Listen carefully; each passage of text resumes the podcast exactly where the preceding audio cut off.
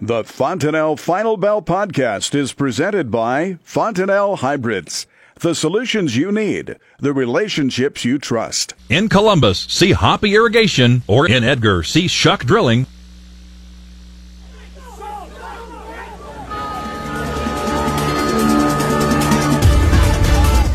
Good afternoon. Welcome to the Fontanelle Final Bell here on the Rural Radio Network. I'm Susan Littlefield. We're being joined today by Jeff Peterson of Heartland Farm Partners. And Jeff, before we even start, I'm going to say it's not my fault.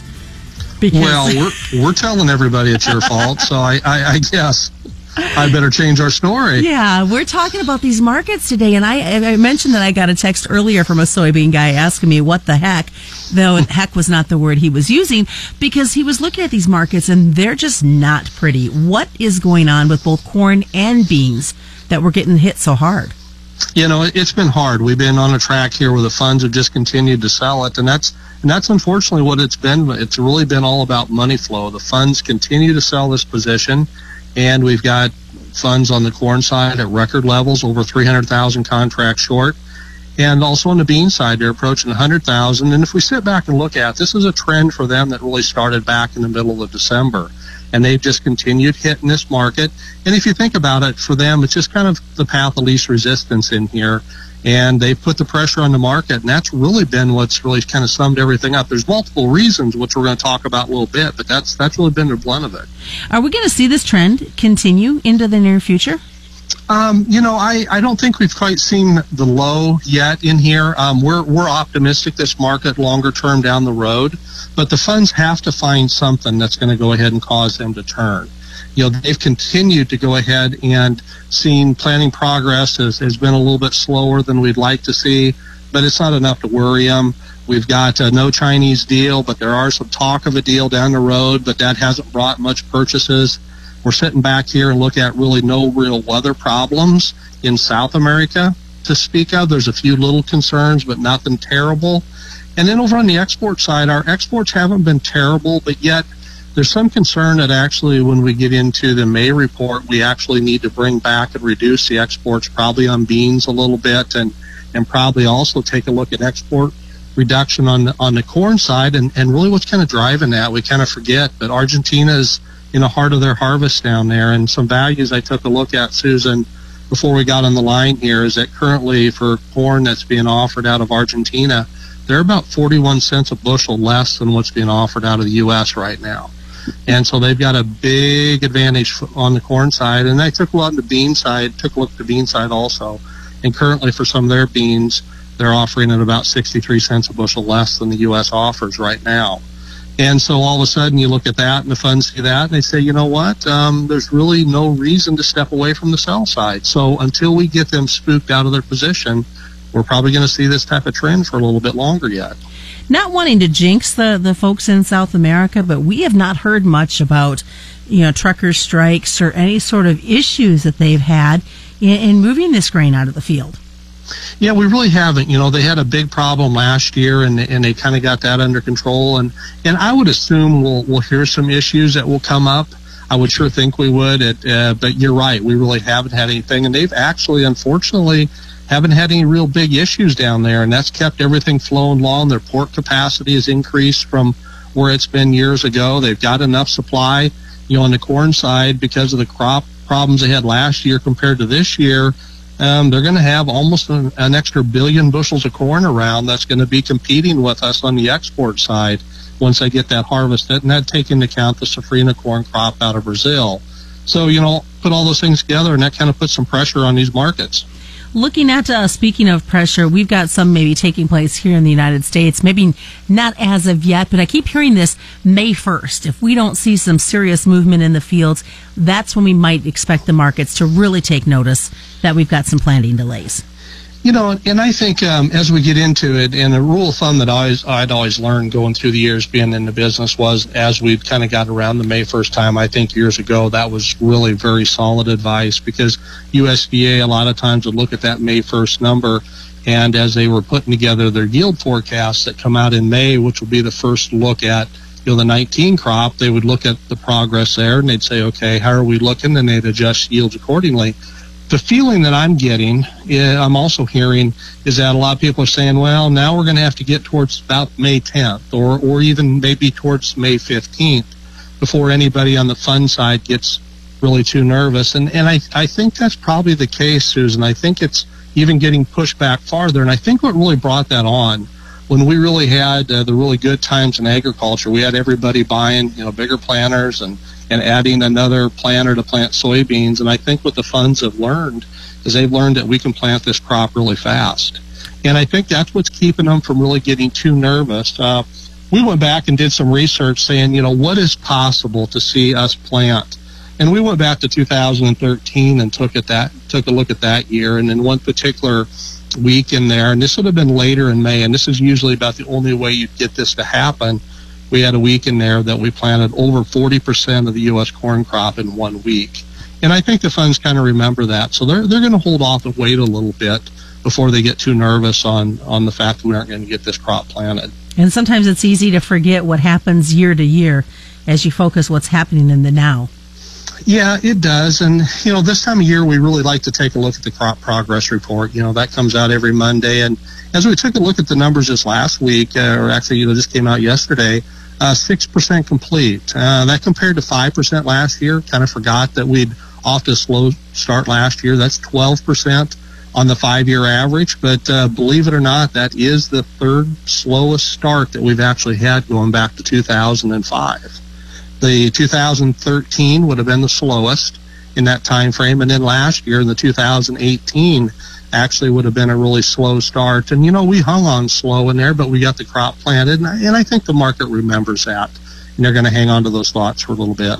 Well, stick around, folks. We're going to talk more about this weather and, of course, talk about uh, China, some other factors that are be, being worked into this grain market today for a Tuesday. Not pretty on the screen, as folks have attested to as they look at those closing markets on the day.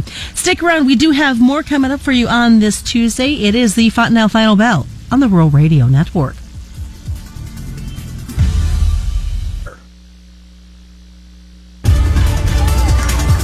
Welcome back to the Fontanelle Final Bell here on the Rural Radio Network. I'm Susan Littlefield as we're being joined by Jeff Peterson of Heartland Farm Partners. We left off talking about this crop progress, where we're at, where the planting is going, but state by state, how are we comparing here in the Midwest? You know, and what as I look all across the Corn Belt, what I see is a, a lot of uh, below average progress compared to the five year. And as I look even back, as I compare to last year, we're really uh, below where we'd even seen last year. One state that does uh, stand out, though, is Iowa. Iowa was 4% planted, and they actually had a little dry window in there. You know, it slipped across kind of the southeast part of Nebraska. Kansas is sitting at 17%, Missouri about 16%. But then as you move over to the eastern corn belt, uh, Illinois is really dragging. They're behind really their five year, and they're also behind last year. They're only at 1% planted, along with uh, Indiana and then you move into the Dakotas, North Dakota, South Dakota, Minnesota, as you'd expect, really wet up there, and they're sitting at 0%. So, you know, we're off to a slow start. And what's always interesting is that as we move into next week, this is when the planting progress really kind of starts to pick up. The five year average as we move into next week would be right at 27%. And last year we got to about 17% uh, last year as we as we look a, a week ahead. Um, I think we're going to struggle a little bit to get to that level. There's some rains that are going to come across the eastern corn belt, still a little bit wet out there. So I think our pace as we come into next week, Susan, we're probably not going to be much better than where we were last year at this time, to be honest with you. So it's good to think of and, and to remind ourselves as, as producers get frustrated because planters aren't moving like they'd like to see them.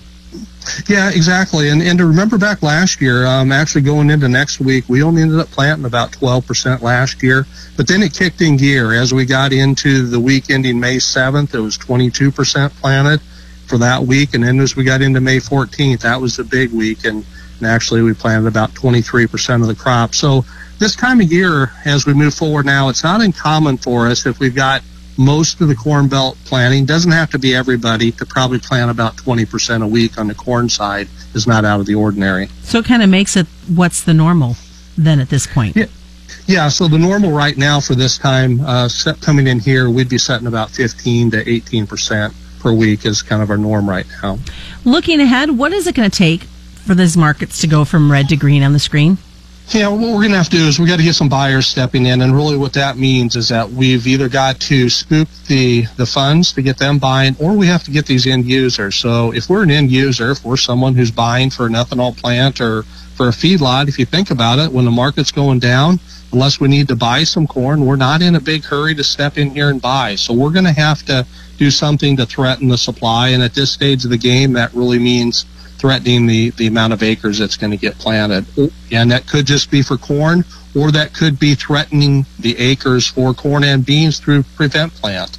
And we're going to hear more about the prevent plant going forward. There is going to be more prevent plant this year than other years. So that's that's really what we're going to have to see uh, to go ahead and get this market turned. Once we start seeing the buyers step in, then from a technical perspective, we can start to see the, the trends changing in this market and then that'll get everybody kind of flipped from that sell side of this over to the buy side. As you look, and of course, no surprise that uh, China talks are once again creeping back into the market talk. What do you think is going to happen? Where is this discussion going to go in this next round next week?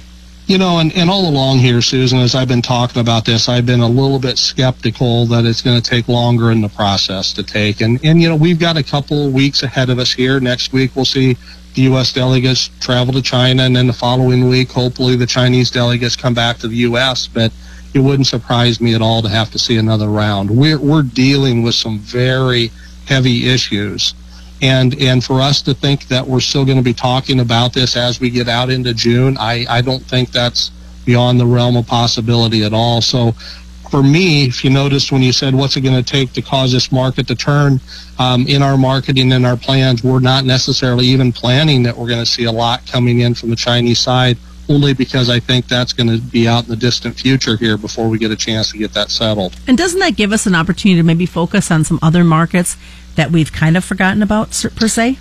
Yeah, it does. It definitely does. On the bean side, the only problem we run into a little bit is is that since South American beans and and where they're at right now and their harvest cycle is so much cheaper, it's it's really hard to compete for some beans that are going to those other locations right now. That's the un- unfortunate part. Okay, Jeff, we know that there's producers out there that still have unsold old crop and even new crop corn and beans out there. What do we do? You know, I think sitting here on the old crop side, we have to be patient. Uh, we we believe that down the road from both the corn and bean side, we, we wouldn't be surprised to see the market pull back a little bit more yet, just because that's the trend that the market has. But we think we'll see some higher selling opportunities down the road. So don't panic, don't fear. We we will see a market turn in here, and we just need to be focused on getting ready to make that next level sales on the old crop and new crop when we see that happen. Really, patience will be the virtue. Yes, I believe it will be. What is the best way for folks to get a hold of you, Jeff? Give me a call at 402-366-4694. Check us out on the web at heartlandfarmpartners.com or follow me on Twitter at Jeff Peterson01. And that's the Fontanelle Fontanelle Bell being brought to you by Fontanelle and all the local dealers right here on the Rural Radio Network.